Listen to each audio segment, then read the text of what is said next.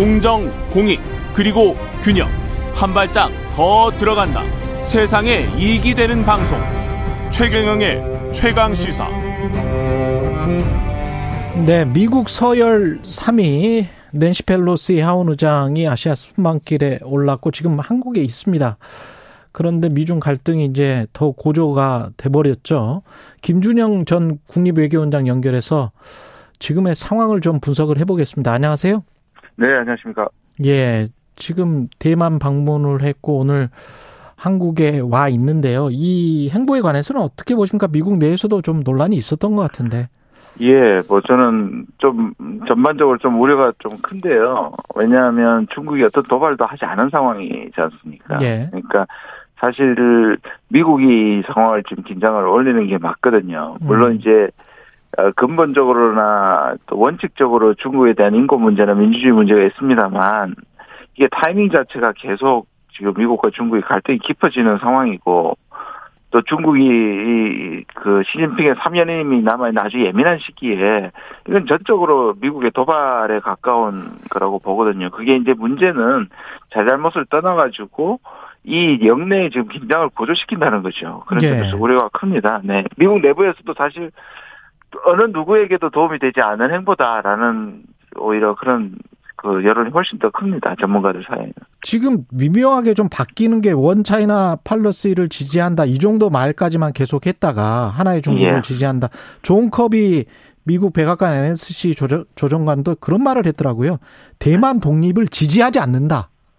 네네. 아예 명시적으로 그냥 대만 독립을 지지하지 않는다라고 그러면 이게 미국이 오히려 오히려 그 뭐랄까요 그 중국에게 자꾸 그 조이는 것 같은 그런 상황이 돼버리는 것 같아요. 그럼요. 그러니까 이게 지금 예. 뭔가 자꾸 그 경계선을 자꾸 하면서 시험하는 거잖아요. 시쳇말로 약간 간을 보는 거잖아요. 그게 오히려 미국한테는 역풍이 불 가능성이 굉장히 많은 겁니다. 왜냐하면 대만이라는 존재 자체가 국가도 아니고 미국이 그 합법적인 국가로 인정하지 않고 그렇죠. 특수관계라는 것을 잘 어떤 의미에서 이것은 궁여지책인데 지금까지 잘 지켜온 암묵적 동의를 흔들기 시작하면 이거는 왜냐하면 미국하고 중국 거의 무기도 팔고 아, 대만하고요. 예. 동맹에 가까운데 동- 합법적 국가가 아닌 상황이 양해 속에서 이루어지는데 음. 이 부분을 자꾸 건드리면 미국 쪽에서 나중에 문제가 생길 겁니다. 음. 근데 왜 방문을 한 거예요? 저는 이거는 굉장히 그 공- 어, 국내 정치적 그 원인이 있고요. 예. 그다음에 이 미중 갈등이 이제 깊어지는 게 구조적으로 이제 깊어지는 것도 있습니다. 왜냐하면 최근에 이제 계속 반중 혐오가 커지거든요. 80%를 이미 넘어서 버렸는데 예. 그렇게 됐을 때 미국인들 중에 10명 중에 8명이 넘는 사람이 중국을 싫어한다. 이거는 정치가들한테는 중국 때리기가 하나의 정치적 자산이 되는 겁니다. 굉장히 음. 유혹적이죠. 그런데다가 지금 낸시 펠로시는 지금 이미 이제 80세가 넘었고요. 그렇죠. 그다음에 만약에 이제 그 중간 선거에서 지금 민주당이 뒤집어질 가능성이 많으면 화원의장도 끝이거든요. 맞아요. 예. 그렇게 보면 네, 이분이 또 워낙 반중적인 분으로 아주 진보의 근본주의라 그럴까요? 그런 음. 것들을 이렇게 했던 분이기 때문에 에, 개인의 정치적인 부분도 있고 미국 국내 정치적인 것도 있고 아마 그런 것들이 복합적으로 작용을 했는데 미국의 전반적인 전략적 이익의 측면에서는 저는 실수이자 오히려 도발이다 이렇게 생각합니다. 지금 상황이 그 전에 바이든과 시진핑이 한두 시간 넘게 설전을 벌였고 그때 아주 심한 말이 나왔었잖아요. 중국 네. 쪽으로부터. 그런 것들을 생각하면 최악 뭐 그 지금 현재 뭐 미국과 미, 중국이 혹시 뭐 대만을 당장 침공하거나 이럴 거는 없, 없겠죠. 그렇다고 해서. 예, 저는 뭐 그렇게 생각하지 않습니다. 그래서 네. 제가 이거는 아무도 그 미국 예를 들어서 중국이 러시아처럼 우크라이나 국경에다가 뭐 어, 군대를 주둔한다든지 뭐 음. 그런 전혀 무- 없었거든요. 그러니까 이게 미국이 좀 문제를 더 이래서 미국 내부에서는 이게 오히려 저- 전략적으로 강박증이다.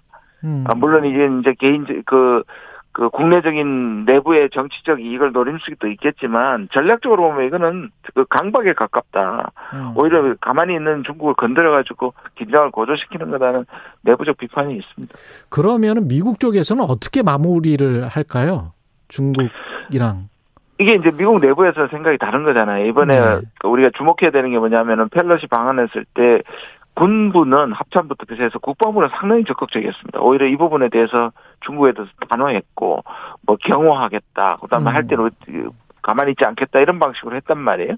그러니까 이 오히려 중국을 이 기관에 확실하게 군사적으로 치킨 게임을 하더라도 해야 된다는 일부 강경파가 나오는 건데 제가 보기에는 바이든과 내부에서는 이게 문제가 너무 커져서 아 러시아에도 지금 유럽에서도 전선이 벌어져 있는데 이게 아시아에도 벌어지면 이게 미국이 감당하기 어렵거든요. 음. 저는 어 이걸 더 상승시키지 않는 노력이 나와야 되는데 이제 문제는 선거가 다가오고 아까 말씀드린 것처럼 국민 여론의 반중 여론이 크다는 게좀 예. 부담이긴 합니다. 그 선거 이야기 하셔서 11월 중간 선거에서 만약에 지금의 예상처럼 민주당이 대패를 하게 되면 네. 우크라이나 전쟁에 대한 영향 그리고 대중 전략 바이든 행정부가 어떻게 뭔가 정책 수정을 할 거라고 보십니까? 어떻게 보십니까? 그렇죠. 근데 이게 좀 저는 그 뭐 해야 된다고 생각을 하고 하고요. 그런 점에서 이제 일부 전문가들은 오히려 이제 전쟁이 11월이 지나면 전쟁이 끝날 가능성도 있고 왜냐하면 겨울이 되면 이제 에너지 프라이스나 아, 밀 가격이 오르면 이것도 좀 지금 그렇고요. 중국이 아, 또 미국이 이 전쟁에 대한 피로감을 약간 느끼는 것 같고요. 그렇죠. 예. 그다음에 이런 것들이 이제 커지고 그다음에 저 중국도 3년임이 이제 확정이 될 거 아닙니까? 그러면 음. 두큰 국내 정치적인 아젠다가 끝나면 오히려 미중 관계가 조금 안정지기로 그때, 어, 접어들 수 있다 이런 관측도 있고 저는 어느 정도 동의합니다. 아, 그러니까 그러니까 지금부터 잘 관리를 해야지 사실은 이게 예. 예, 이 통제를 안 받을 정도로 이 일이 커지지 않게 해야죠. 뭐 중간 선거에서 미국 민주당이 진다고 하더라도 행정부는 계속 또 가야 되니까 맞습니다. 예, 그런 상황에서 중국과는 어느 정도는 이제 화해 제스처가 나올 것이다. 그런 말씀이시고. 예, 그리고 중국도 조금 순해질 거라고 생각합니다. 왜냐하면 이제 그게 일단락 되니까. 시진핑 3년이 예, 확정이 예, 되니까. 네. 네. 예. 우크라이나 전쟁은 그러면 그렇 어떻게 마무리가 되는 거예요? 그 마무리가 되는 그 방식이 어떻게 해야 마무리를 지을 수가 있습니까? 지금 이제 저 한국적인 해결을 이제 한반도 이제 한국 전쟁의 해결법이 계속 얘기가 되고 있는데요. 예.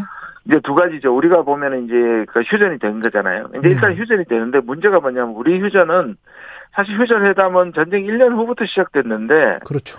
한쪽에서는 회담을 한쪽에서는 이 동부 전선과 서부 전선에서 엄청나게 2년 동안 소모전을 했습니다. 음. 그렇게 될 가능성도 있고, 근데 이제 좀 긍정적으로 보는 분들은 러시아의 초기 조건이 그렇게 예, 어려운 조건이 아니었지 않습니까? 나토 가입하지 않고, 예. 그 다음에 이 동부 지역의 돈바스의 자치 정도는 이미 과거에 2014년에 합의한 바가 있으니까, 음.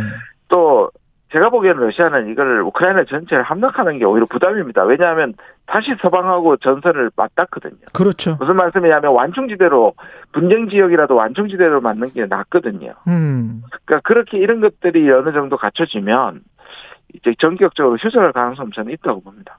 젤렌스키 대통령도 나토 가입 안 하겠다는 이야기는 했었던 것 같고 예. 그 EU 쪽으로만 그 길을 터주면 그것도 가능한 해법이 될 수도 있겠네요. 근데 그렇죠.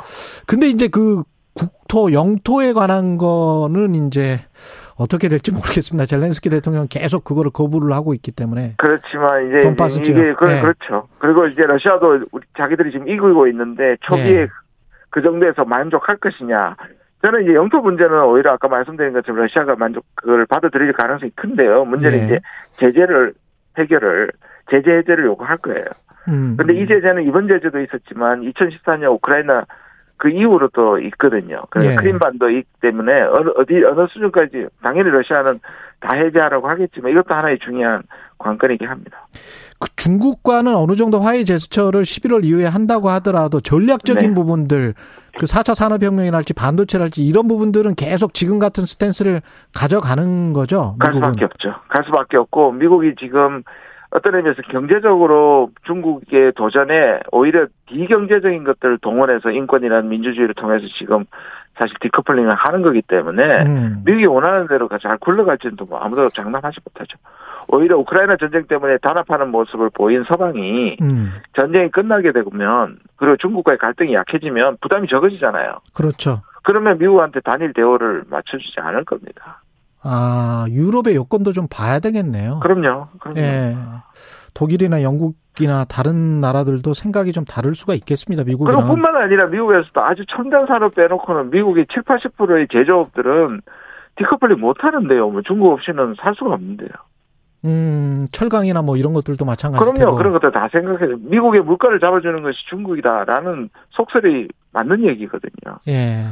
근데 우리가 좀 조심해야 될 게 이번에도 천연모래 그 수출 규제를 해버렸잖아요. 대만한테. 그러니까요. 네. 그냥 다른 쪽으로 이렇게 만약에 안 좋은 상황이 되면 칠 거란 말이죠. 한국도. 그러니까 뭐 지금 우리는 수, 저 시장뿐만 아니라 가지고 있는 이런 물질 같은 게 중국에 상당히 의존하고 있는데 예. 우리가 전적으로 미국한테 편을 정하면 제가 늘 말씀드리는 거는 편을 정한다고 편해지는 게 아니거든요. 음. 편을 정하면 더 지금 불편해진단 말이에요. 오히려 외교는 플랜 A, B, C부터 여러 가지 이 지렛대를 가지고 있다가 수시로 치밀하게 사용해야 되죠. 왜냐하면 사우디라든지 인도네시아라든지 인도 같은 국가도 미국 마음대로 음. 하지 않잖아요. 국익을 위해서. 그니까요. 근데 유독 한국만 전적으로 미국한테 올인하는 게 외교적으로는 전혀 잘하고 있는 게 아닙니다. 답답합니다. 네. 쿼드에 가입돼 있지만 굉장히 또 중국이랑도 밀접한 관계를 유지하면서 미국, 중국에 다 그 뭡니까 뭔가를 뽑아먹는 그럼요. 인도를 저 지금 배우자 뭐 이런 이야기도 많이 예, 하더라고요. 정확하게 지적하셨어요. 인도는 그래서 미국이 지금 쿼드에 대한 관심이 떨어져 버렸잖아요. 음. 오히려 쿼드에 들어가서 중국도 견제하면서 동시에 미국이 원하는 방식으로 선봉대가 돼서 중국하고 싸우기는 싫다는 걸 정확하게 보여주고 있거든요. 음. 그래서 러시아한테도 경제 제재 안 하면서 지금 러시아로부터 거의 3분의 1 가격으로 석유를 갖고 오고 있단 말이에요. 그럼 당장에 뭐 치포 동맹이랄지 이런 것들도 낸시 펠로시가 이야기를 한다고 하더라도 자세한 내용을 좀 봐야 되겠네요. 무조건. 아, 그럼요. 그것도 들어가 가지고 우리가 조절을 해야 되는데 우리는 네. 우리가 자꾸 들어가서 선봉대고가 돼 가지고 제일 먼저 매를 맞게 되고 제재를 당하게 되는 가능성이 높은 외교를 하고 있는 거죠 지금. 음, 선봉대가 될 필요는 없다. 이번에 저 만난다 안 만난다 뭐 이런 이야기가 계속 왔다 갔다 했는데 그 과정과 절차도 좀 문제로 보이긴 합니다만 만났어야 됩니까? 만났어야 됩니까? 그것도. 저는 예. 메시지를 갖고 안 만나는 거는 필요했다고 봐요. 만약 그게 처음부터 그런 원칙, 아까 말씀드린 것처럼 우리가 어, 그 대만을 장악하고 이런 부분에 대한 안 만나면서 우리의 정치적 의견을 낼 수 있죠. 또는 만나서 우리가 어, 원론적인 얘기를 하더라도 우리 얘기를 할 수 있는데 예. 가장 문제는 그런 게 하나도 정해지지 않고 만날라 그랬다가 안 만날라 했다가 계속 왔다 갔다 했다는 게 더 큰 문제죠, 사실은. 알겠습니다. 여기까지 듣겠습니다. 예. 김준영 전 국립외교원장이었습니다. 고맙습니다. 네, 감사합니다. 예. 여기까지고요. 다음 순서들이 정해져 있습니다. 예, 전민기의 눈 3부에서 시작하겠습니다.